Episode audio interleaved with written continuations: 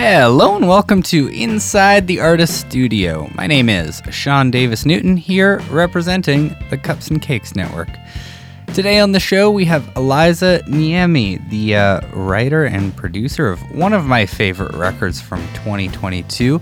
It's called "Staying Mellow Blows," and uh, we talk a ton about the the writing and creation and recording of that record, collaborating with folks over long distances to put it together.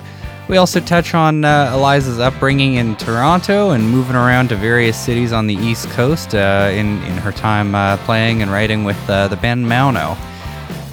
Of course, there is some foul language in this episode, so listener beware. And if you want to catch other episodes of this podcast or uh, other audio, video, and written content, you can find that stuff over on the Cups and Cakes Network website at cupsandcakespod.com. One more time for all y'all in the back. That's cups, the letter N, cakespod.com. Here's Eliza Niemi. My name is Eliza Niemi. Nice to meet you. you as well. uh, this is, of course, inside the artist studio. Uh, we're going to get things started with a little rapid fire stuff. And then, of course, we'll talk about uh, the new record, Staying Mellow Blows, and uh, listen to a track from that right at the end of things. Uh, so without further any, uh, without further ado, it's early in the morning still for me. um, uh, let's do some rapid fire stuff. All right. Cool. Very first question: Is there a, a specialty dish that you cook or bake that uh, that makes people think of you? Oh, um, yeah. I think I make this pasta dish that has sweet potato and rosemary in it, and I think probably probably that. sweet potato. Okay. How, how do you prepare the sweet potato to like be a good pasta topping? Amazing question. Okay, so I start. Well, basically, you like fry up onions and garlic and rosemary, and then you cube sweet potato pretty small and you put it in the pan. And then you add stock, and then it sort of slowly, like, it kind of disintegrates, but sort of keeps its shape, and it sort of makes like a creamy, stewy sauce. Okay. Yeah, Yeah, it sounds rad. Is it's that very good. I highly recommend. There's like a meat version with Italian sausage and a non meat version with like, sometimes I just don't put sausage or I use veggie sausage or something. gotcha? Yeah, yeah. Mm-hmm. Um, I'm always curious with like different vegetables because I feel like every family growing up, you have like these are the 10 vegetables that get eaten in this house, and then there's Mhm. everything else out there. So, like, we didn't, like, I love sweet potatoes. We didn't really eat sweet potatoes in my house. That was something I found like after I moved out. Mm-hmm. Um, was that like a, a stable vegetable in your house, or was that uh, something that came later? You know what? Yeah, it was kind of a staple vegetable in my house. Yeah, especially at my dad's. He really, he really liked those. He like taught me how to make that pasta dish. Gotcha. Yeah. But yeah, it was definitely one of the 10 vegetables on rotation in my house. Do you prefer tea or coffee? uh, coffee for sure. Have you have you had your morning cup of coffee yet? I'm currently, I'm like seven eighths of the way through my, my morning coffee. Nice. hmm are are you, are you um when you're at home are you are you picky about your preparation of a cup of coffee or do you really care at all? Um, I would say I care, but I'm not necessarily picky. As I was saying before, I like just moved into a new house a few days ago. Yeah. there's like a stovetop. What do they call it? Like a Bialetti or something? It's like the silver, you like put it right on the burner. Yeah, yeah. I Yeah. I, I want to say it's a percolator, but I don't think that's right. Yeah, yeah. I agree. I also want to say it's a percolator. Or maybe it is a percolator. Maybe it is. Yeah. Yeah. Both of us Anyway. can't be wrong. um, yeah, yeah, yeah, yeah.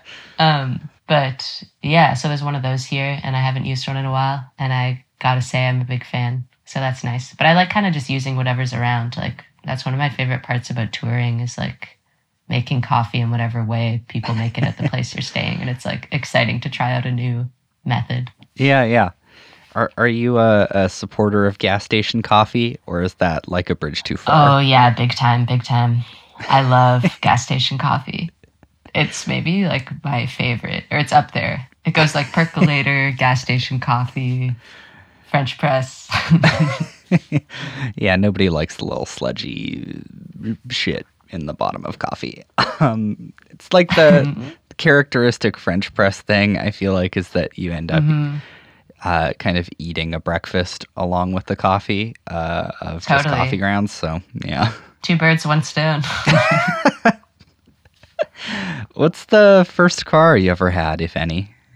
um, I actually just got my first car ever, Okay. and uh, it's a Toyota Rav4, and it's awesome. Yeah, yeah.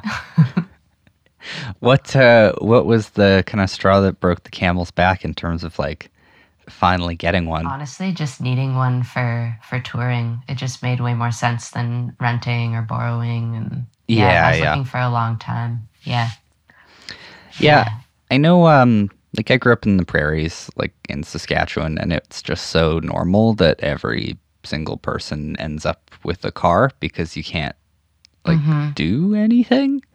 Totally. Yeah, Um, and then yeah, the number of people who I talked to through this, where it's like, oh yeah, the car is essentially just a touring tool, right? Mm-hmm. yeah. I- only got my license when I was like 24 or 25, because I grew up in Toronto. So Right. yeah, just didn't need it. Just biked and took the subway every everywhere. My mom didn't even have a car. I think for part of the time that I was growing up. Yeah. As somebody who grew up in Toronto, what what's your feelings about the TTC? Oh wow, amazing question. um, I don't know. I mean, I feel like the TTC could definitely always use more funding and be cheaper for riders. But like, I don't know. It's a weird mixture of like reliable and also not. It depends on the lines that you're depending on. Like I lived in Halifax for a really long time where there's no subway and there's only Right. buses. Um, and that was a lot harder than it is in Toronto to get around and depend on. Um, but yeah, I don't know. I'm like grateful that there's a pretty sweet transit system here, but also I've been frustrated a lot when things break down or they're late or Yeah, yeah. Yeah.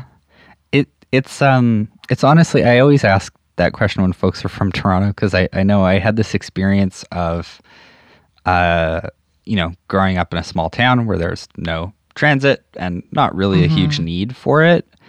Yeah. Um and then coming to Edmonton and being like this is amazing and then you're here for a couple of years and it's like oh actually it's quite bad and then went to Toronto Yeah. and was like this is the best and then the people who've been in Toronto for a while are like you know who's actually good New York has good transit and it's just like yeah, people are never quite happy with it yeah, totally. The grass is always greener. But yeah, yeah, I don't know. It is frustrating. Like I've had a lot of jobs where I'm like dependent on the TTC and I've been burned a lot of times. yeah. But it all yeah, it all depends. I don't know. It's all relative, I guess. yeah is there a hobby or a pastime that you surprised yourself by uh by getting into Hmm. I uh I'm not sure. Maybe like some visual art stuff. Been getting kind of into like drawing and painting lately, but my life is like hilariously revolving around music, so it's always like for a, a show poster or like album Right. or something. yeah. But I guess I've surprised myself recently like making stuff that actually doesn't have to do with music, which is like big for me, I think. did, did you grow up as, as a kid who like was was drawing all the time or who enjoyed drawing a lot Mhm. Yeah, big time. at the time um did you feel like you were good at it Oh, uh, I don't know. Like maybe yeah, and in some ways no. I think I was like lucky to be encouraged a lot, so I felt good at it. But then also like you always feel your limitations when you're doing something a lot. Like I always wished I could draw and like make it look like it did in the cartoons or like comic books. yeah yeah Mm hmm uh what is uh when when you're working on recordings what what's the ultimate uh kind of studio snack Oh, that's fun. Um, my favorite snack that I eat a lot is uh, cheese cracker pickle, which is like all one, all one word. That's what I Yeah, to yeah. call it. oh of Um, course it's, yeah You know, I won't go into detail. I'm sure you can. Yeah.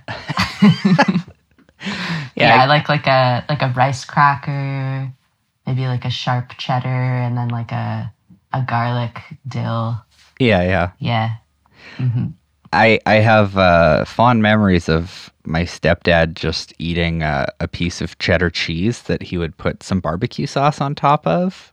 Whoa, that's awesome. It's uh, it's something. That's hard. yeah, it it's funny. There's so many things like that where it's like, I bet it's pretty good, but I just I don't know if I could do that. yeah, totally. But That's a lot. Just pure cheese. There's something about just pure cheese that like I can't quite do for some reason. Love the stuff, but it needs to be like just like a small addition, you know, not the main attraction. remember one of the first days that I was in Toronto, uh, a guy that I met there who's in the jazz program at the U of T, um, smoking a ton of weed and then grabbing a brick of cheese out of the fridge and just biting into it. Wow. And it haunts me to this day. That's that's beautiful. Maybe with enough weed I could do that for sure. yeah. Yeah. Yeah. Enough weed will it'll make you eat a lot of things. Uh, hmm Totally. is there a social media account that you uh, that you like to follow that brings you some joy when you scroll past it? Hmm. Um. Yeah. Damn. What's it called? What's that account? Oh, Catatonic Youths. Is that what it's called? Yeah, yeah. Yeah, that one always gets me pretty pretty good. Yeah. Are, are you like a an, an avid social media person, or do you kind of try to stay away as best you can? Uh, maybe somewhere in between, or like most things in my life, like a long term balance. Well, I'll be where I'll be like on it a lot and then not at all for a long period of time. I feel like when I have a release, uh, or like when I'm releasing music, I'll sort of be on it a lot by necessity, and then when I don't have to be, I I like staying away altogether. Yeah, it's this weird thing where you can kind of um, uh, see it transparently at that point as like, oh yeah, it's just kind of part of like a content mill to some extent. Like you have to Yeah. be present. Um, but I, yeah, I don't know. I know I've struggled with that before, just because it's like you want people to hear the stuff that you're making, but also um, it feels bad. um, It does feel bad. I can feel it like rotting my brain sometimes. I don't know. I came up with this rule over the past year where like I don't go on it. Not that I follow it these days, but I wasn't going on it until the the evening, okay, and that yeah, felt like really healthy. Because for a while I was like waking up and just looking at my phone, and I could just feel like, yeah, I could feel that it was hurting me. yeah. I'm I'm bad for that. yeah, And it's just like it's not even on purpose. You just pick up your phone and you get sucked into something right away. Yeah, totally. It's like an impulse. And then I can feel I could feel it sort of like changing my patterns of thought and stuff. Or Yeah, like yeah. how I'm perceiving the world and how I'm thinking about things. And even just the speed at which I'm like taking in information. Right. Yeah, yeah. Yeah. So it was nice. It was nice to like slow down and not look at a screen first thing in the morning. Just drink my sludge, my coffee sludge. Are are you a person who has a pretty strong like routine then in terms of what you do at specific times a day? Uh, no, but I'm trying to get into a routine. And I really, I love having a routine. But I've just been like moving and touring and working weird jobs so much over the past few years that it's been impossible to have a consistent routine. Yeah, But yeah. In, in the moments in my life where I have had routines, I felt like amazing. It's great. If you could open for any band or artist, who would you uh, want to play a show with? Ooh, that's such a fun question. Um, huh. I feel like there are some like smaller artists that I'm like heavily into that maybe hopefully someday soon I could open for that I'm excited about. Like a few New York artists. There's this band called This Is Lorelei that I'm really into. Okay. Um, and then in terms of sort of like pipe dream big artists, um, I've been revisiting Cate Le Bon a lot recently. I was Oh, like yeah. super, super into Mug Museum and Crab Day and stuff. And, uh, just like when I'm into an artist, I just like OD on them hardcore. And I just was like so obsessed with her and ate up those albums and then sort of took a break. And now I've been circling back. Uh, and I just love her so much. That would be, it would be awesome to, to open for her for sure. Yeah, yeah. hmm How how long would you say it's normal for you to be like kind of sunk into one artist or into one like album? If that makes sense. Uh, yeah, that does make sense. I don't know. I think it depends on what I'm doing in my life. Like if sometimes I work at this cafe and if I'm working at the cafe a lot, um, I just like we get to choose the music, which is awesome. So I'll just like rip through an artist a lot faster than usual because I'll be really stoked on something. Right. Yeah. Um, and if I'm working there, like, you know, a, a few days a week, it'll just be like a few weeks and I'll just be like, okay, that's like, that's good. I'll just like put that away for now. Or if I'm like driving a lot, the same thing happens. Um, but if I'm just sort of like living my life and not listening to music every day, maybe like a month or so, and I'll sort of cycle through things, you know? yeah, yeah. hmm Do you remember the first song you ever wrote? Ah, yeah, yeah, yeah. Well, I don't know. It's funny because I was just talking to my friend about this recently, so that's a good question. But I don't know if I can call it a song, but my dad taught me the easiest gu- guitar chord when I was like five or six. Yeah, E- yeah. E minor. so you just like put two fingers down and it's like a nice minor chord. Yeah, yeah. Um, and I feel like I, you know, quote, like wrote a song when I was five or six that was just E minor and me kind of just like humming and rambling about things. Um, but yeah, I do like kind of, I definitely couldn't play it now, but I just remember like the act of sort of like writing a song. Yeah, yeah. D- do you remember the first time you wrote something where you kind of, you know, looked at it or listened to it after you were done and you thought, this is not garbage? like, this is pretty good. Mm, yeah, yeah. I think like probably in early high school, like grade nine or ten. Um, yeah, I remember like writing a song or two that, and they were actually like complete songs. You know, they like had a form and words, and I revisited them, and I was like, "Huh, these are like pretty good." But I didn't show them to anyone for like years to come. Yeah, yeah. Mhm. uh, two questions left. Uh, is there an album that spurred your love of music? Oh, huh. You know, I feel like I grew up listening to a lot of compilations and ones that really stick out to me. Do you remember like the YTV Big Fun Party Mix uh, Oh, yeah. comps? Yep. Honestly, Big Fun Party Mix 3, that one, like, it was so sick. I think it has like Smash Mouth on there and like some Aaron Carter, maybe Len's, Steal My Sunshine. Just like, I don't know, really sick pop music like of the time. And Yeah, yeah. that really inspired me. And also the format of like the, the compilation inspired me as well. Especially for this album, Staying Mellow Blows, like sort of an eclectic mix of genre, but with like a through line of pop sensibility or something. Yeah, yeah. There, there's something about like um, just compilation records that are are really kind of interesting and fun, and I feel like it's Mhm. not a thing that gets made as much anymore. Just Mhm. um, uh, you know, especially the ones I think that they would make in the 70s and 80s for specific labels, right? It would, it's like a Mm. promotional tool, right? And Yeah. there's not as much need for that anymore, but it's kind of its own of its own little fun like art form. Yeah, yeah, totally. That reminds me of this like arts and crafts sampler CD that I had when I was pretty young. yeah. Um, that had like some bro- broken social scene and like Amy Millan and a few other things that really stuck with me. But yeah, compilations are great. I know for me specifically it was this was like relatively recently. I I found a compilation record from I think it was like Verve or some not Verve. Verve is like a jazz label. I don't know. It was like 60s record label. Um but it was like Frank Zappa and Joni Mitchell and Randy Newman Whoa. and oh like my god, just a amazing. Heavy uh, hitters. yeah, like a wild collection of of stuff like the Mamas and the Papas and Wow, that rocks. yeah, and there's something cool about putting that on and being like this is batshit crazy to listen to, but everything is really good. Mm-hmm. Mm-hmm. um, yeah, kind of its own special experience. Yeah, that sounds amazing.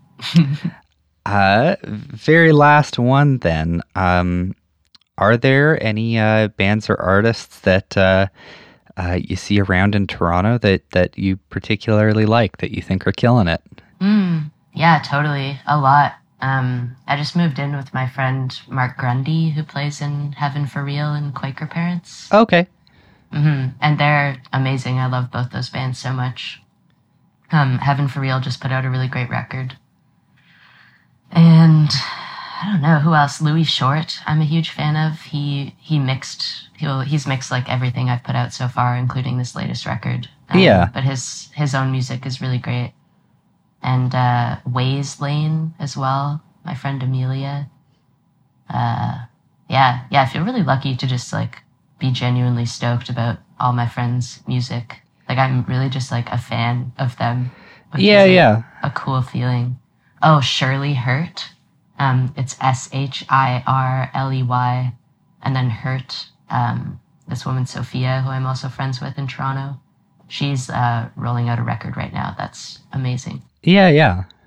hmm I feel like we can do a fairly natural lead into the second part of things here, but um, you said you grew up in Toronto, um, then you're in Halifax for a bit. How how long have you been back in Toronto? Um, a few years now, I guess. Uh, since twenty, since the end of 2018. Gotcha. How how long were you not in Toronto?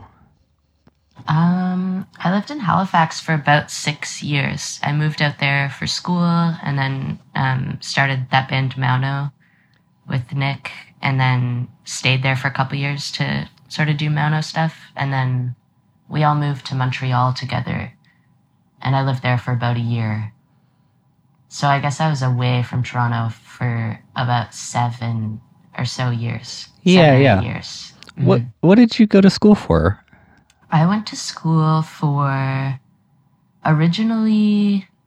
So I did like a foundation year program at King's University, which is sort of like general liberal arts, um, and then was in music performance for cello for a year, and then kind of switched back into like liberal arts stuff. I have a degree called European Studies, and it was kind of just like choose your own adventure, vaguely Western content, whatever. So I did a lot of like film studies and German uh, language and philosophy and stuff, and then minored in music.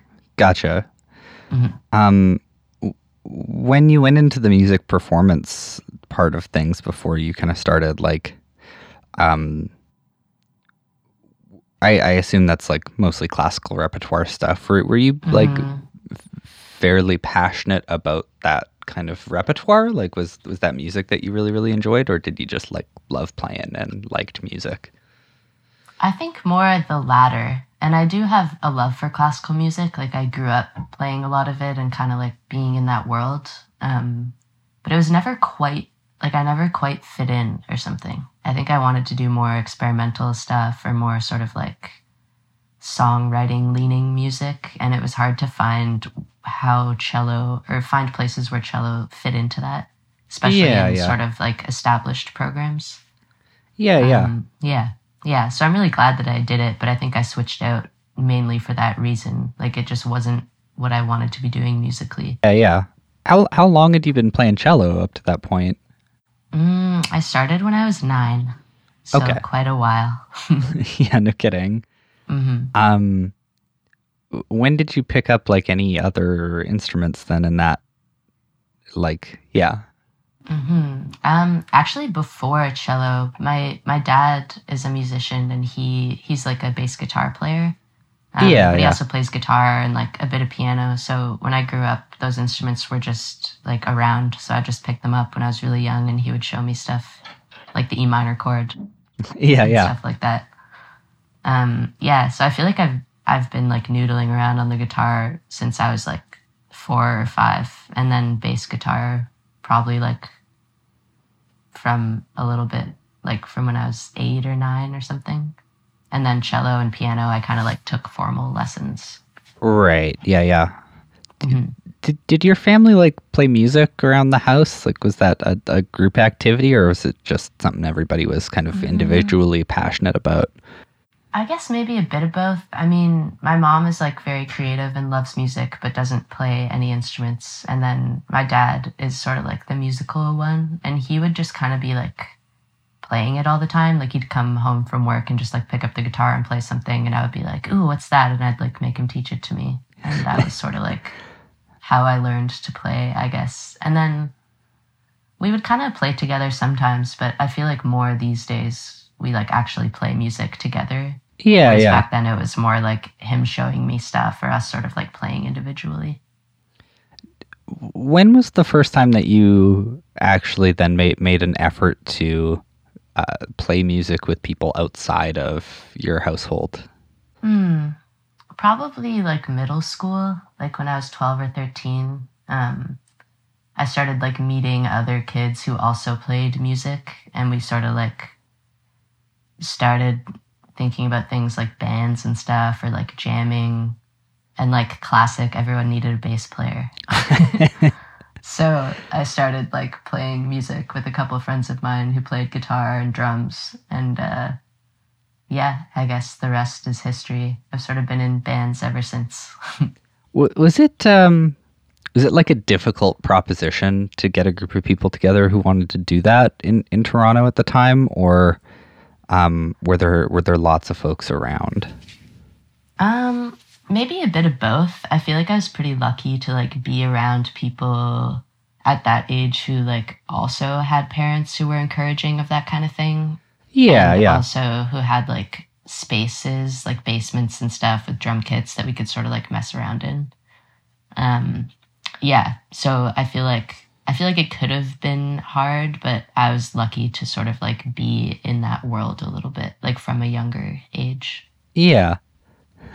So jumping forward, then, like however many years, getting back to Mhm. Toronto, was it um, fairly easy to kind of integrate yourself back into that scene, or Yeah, I think so. I think in some ways, yeah, like I definitely crossed paths with people in the music scene here that I played music with when I was like 14 or 15, which is really awesome. yeah. yeah, And uh, yeah, I mean, there is sort of like a greater Canadian or North American music scene. Like a lot of people when I was living in Halifax would like tour out there from Toronto. And I sort of met them that way. And then Right. I came back to Toronto, like we all grew up here, but I sort of like knew them from from touring. Yeah. Yeah, I was Yeah. kind of curious too if you find that lots of people that grow up in Toronto um, with like artistic leanings of any kind, um, Mhm. is it is it common for folks to stay, or or is it fairly common for people to take off and go try to do their thing somewhere else? Um, I feel like, well, Halifax is sort of my only other point of reference, but it does feel like people stay in Toronto more than they stay in Halifax. Like, I definitely have a lot more friends who I grew up with here who, like, never left or are also back. Right. Um, yeah, yeah. But then again, like, I grew up here and I didn't grow up in Halifax, so I just, like, know more people who are from here than I do out there. Yeah, yeah.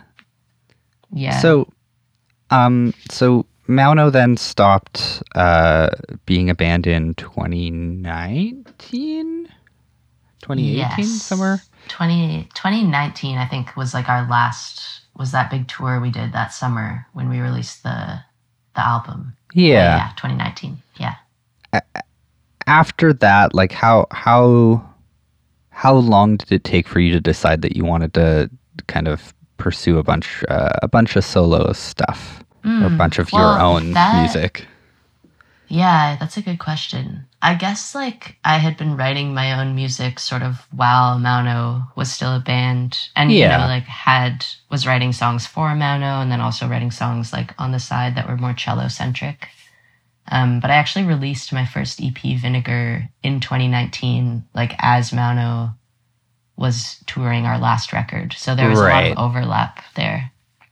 How how Yeah. long how long did you guys know that that was kind of winding down? Like Hmm.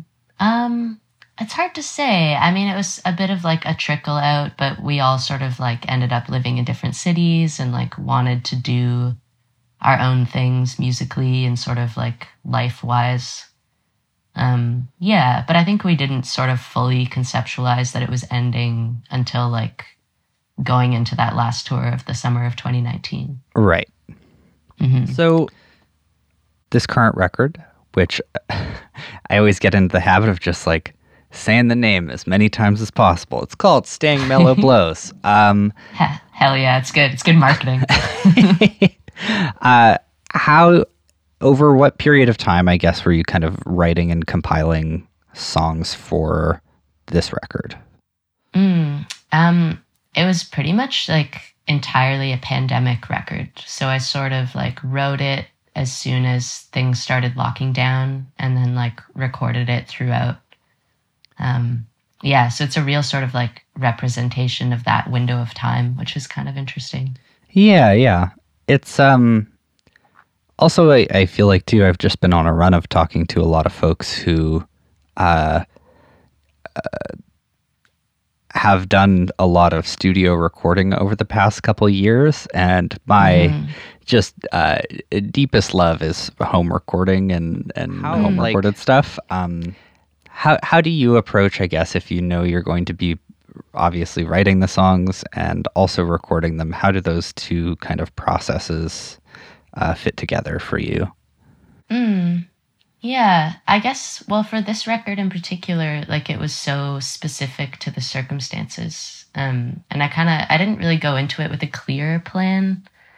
Like I sort of just recorded demos and then had an idea of who I wanted to get to also play on the record. And I was sort of loosely planning to record it with Louis because I've recorded all my stuff with him uh, so far. Yeah, And then as the pandemic continued unexpectedly, I sort of realized that I just needed to do it all like myself in my own space. So I invested in like a nice microphone for the first time in my life and like an interface.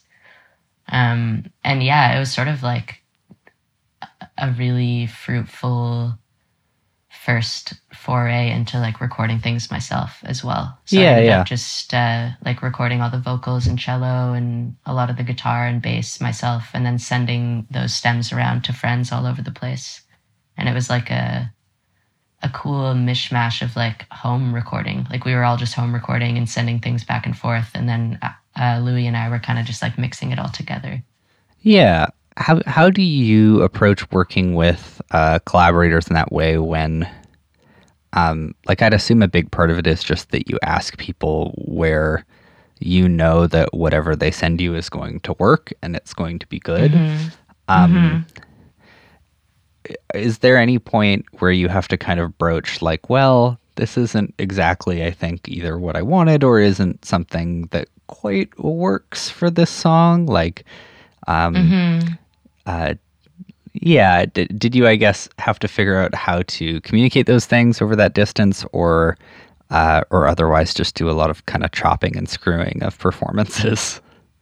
Mm, I think like a mixture of both, but honestly, the process was like strangely seamless in that way. Like, really, I barely did anything to anyone's parts and like gave a bit of direction, but not a ton. Um, I feel like I put a lot of like careful thought into who I was asking to do what specifically. Right. Yeah. And it was a lot of people whose like playing I was really familiar with and whose sort of like emotional musicality I was really familiar with as well.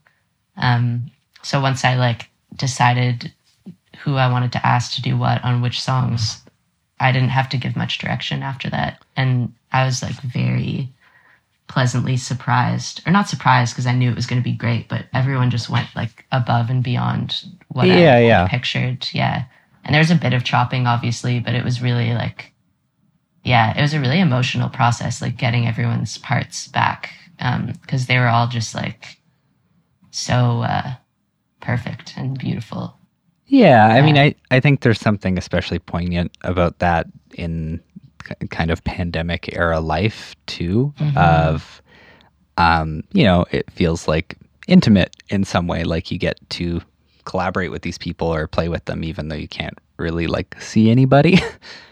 Yeah, totally. And it kind of like it was sort of a bunch of musical conversations. And like as you said, like the songs are really intimate and personal and it was nice sort of like sharing those with my close friends and having them respond to them musically and send stuff back. Yeah. A couple times like this really blew me away, but a couple times like because of timing, I would have to send two people the song at the same time and they would each be writing parts like guitar and keyboard. right. And then I would be like, ooh, I kind of had to do that because I'm like on a timeline. And then they would send them back and they would like work perfectly together in a sort Yeah. of like eerily perfect way. Like I was like, you don't, you two don't even know each other. Like, were you sort of like, yeah. So that was like really, really special as well. when you actually sit down to like start writing the song um at, at what point does that process become collaborative for you like are you somebody who who shows people kind of half finished things and gets feedback or uh or do you tend to not do that um I think I tend to not do that. I can be pretty precious about like that point of the process. right um, which I'm actually trying to like get away from. I think it would be cool to like let people in earlier on in the process. Um, but I can be a bit of a perfectionist, especially with songwriting, and I hold things pretty close until I feel like they're like worthy of other people's ears, you know? yeah yeah Yeah, but I love collaborating just in general, and it's like uh, I love sort of like bringing people into the process of like producing and arranging and recording. Um, but yeah, I think next time I want to like let people in on the songwriting process and like see what that feels like. Is is that love of collaboration something that came easy for you or or was it something you kind of had to work your way into Mm, I think it definitely comes easy, like especially growing up learning music from my dad and like playing in bands when I was in middle school and stuff. Like, and also just I really love people. Like I love hanging out with people. I love talking to people. I love doing creative things with people. So that that comes really easily. Um, yeah, and it's been an interesting balance because, as I said, like I can be kind of a perfectionist about some parts of the process, but I also deeply love collaborating. Um, so yeah, I feel like this record was like a fruitful experiment in like letting go in some areas and also like learning what to be precious about. Yeah, yeah. Um, let's kind of s- switch gears into the last part of things here. Um, is is there one particular song on the record that you want to highlight that we can play at the end of the episode? Hmm, that's a good question. I feel like I the record is so eclectic. Like every week or so, my favorite song sort of like changes, or what song I feel like is most representative. Um, but lately, I've been really into the song "Trust Me," even though it's like such an outlier. I feel Yeah, like there's yeah. something really like really special about it, and it kind of like features a lot of uh, really special players and different different vibes throughout. Do you um do you keep a notebook of or like a, a notes folder or whatever on your computer of like phrases that you like Hmm. or things that you endeavor to use in your lyrics? Yeah, I'm definitely a big uh, journaler, and I'm always sort of writing things down, and also like in the notes app on my phone and voice memos and stuff. Uh, for sure, yeah, I do that. um, do you remember when when Trust Me kind of came about then, like when you first started working on that? Huh, that's a good question. I I don't know that I remember exactly like where the nugget of that song came from, but it definitely sort of meditates on a lot of things I think about cyclically, like pretty pretty often, just in terms of like how trust is such a wild concept. yeah, how it's like very you can see it subjectively or objectively. Yeah. Do you um tend to think pretty kind of analytically about what you're saying in a song? Like I, I guess um I'll, I'll put it this way. I, I realized at a certain point that it was helpful for me to be able to say like, you know, um, this song that I've written is um, broadly uses this imagery and then kind of narrows it down, and it's kind of about, you know, like this is how it relates to me, and then like narrow it down even further. It is about, you know, like trust, or it is about love, or it is about like boiling things down to these kind of very, very simple, like one or two word ideas, if that makes sense. Um, Mm. and I got into this real habit of trying to think about the stuff that I had made that way just because it was an easy way to kind of make sure that everything got through to kind of the central point that I was trying to go for, if that makes sense. Yeah, Um, totally. Do, do you kind of like deconstruct your own writing in that way, if that makes sense? Do you mean like in the process of writing it to sort of like get to the Yeah, yeah. Mm, yeah, that's cool. I uh I'm not sure I, I'm not so sure that I do that consciously, but it sounds like a good practice. um, I feel like I do that sort of after the fact. Like in retrospect, I'll write something uh yeah, I'll just like write something that feels true to what I'm feeling at the time, and then I'll record it and look back and be like, oh, that was actually about this, or like Yeah, yeah.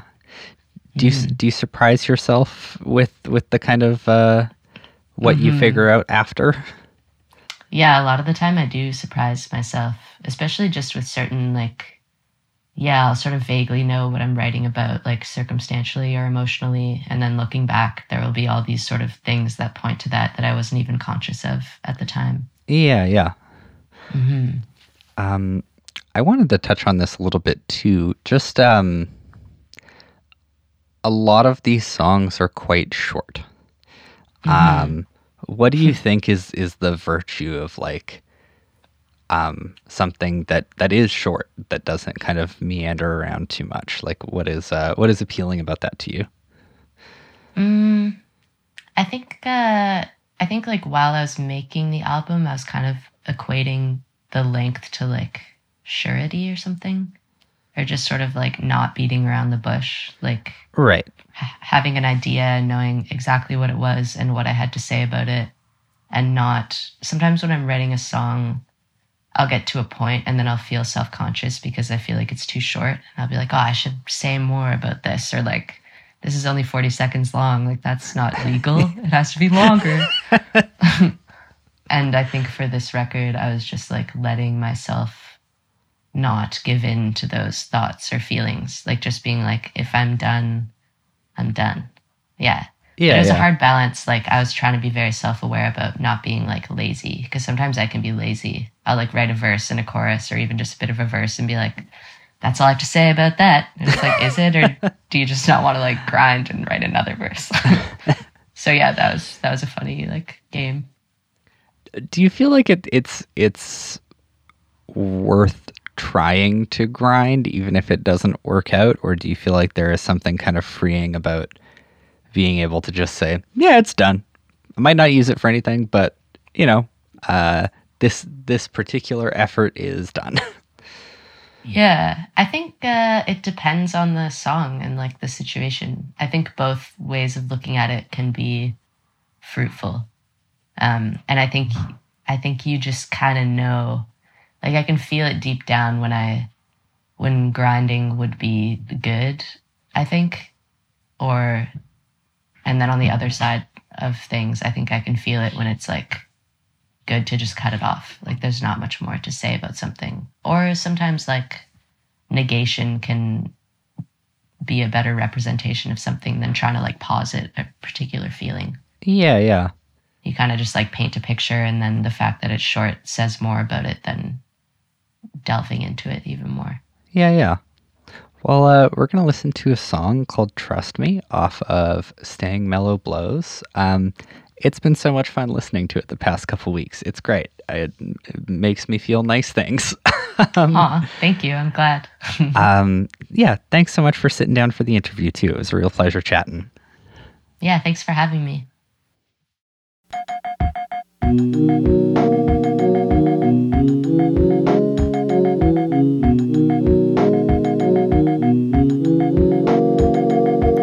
Trust different people for different things. You can bring someone anywhere, know that they'll sing the right note.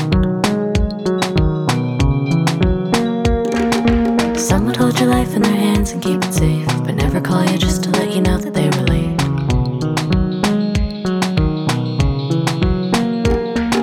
Some you can trust to laugh at all your jokes, and others not to break your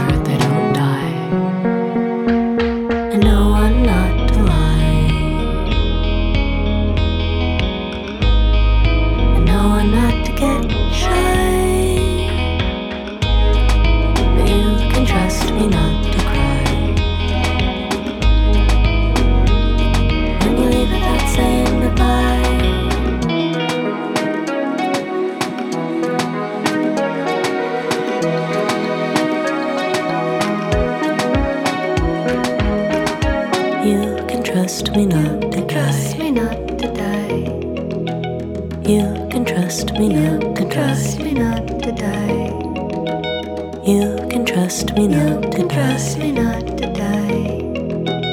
You can trust me not to trust me not to die.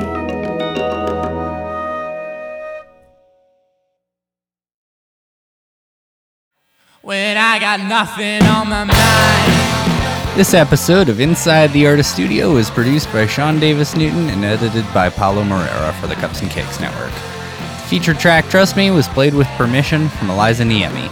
Thanks to Laundry Week for the use of their song Nothing on My Mind from the Grimpy EP as our intro and outro music. Inside the Artist Studio is one of the many ways the Cups N Cakes Network highlights Canadian music. Visit our website, cupsncakespod.com, to browse our audio, video, and written content.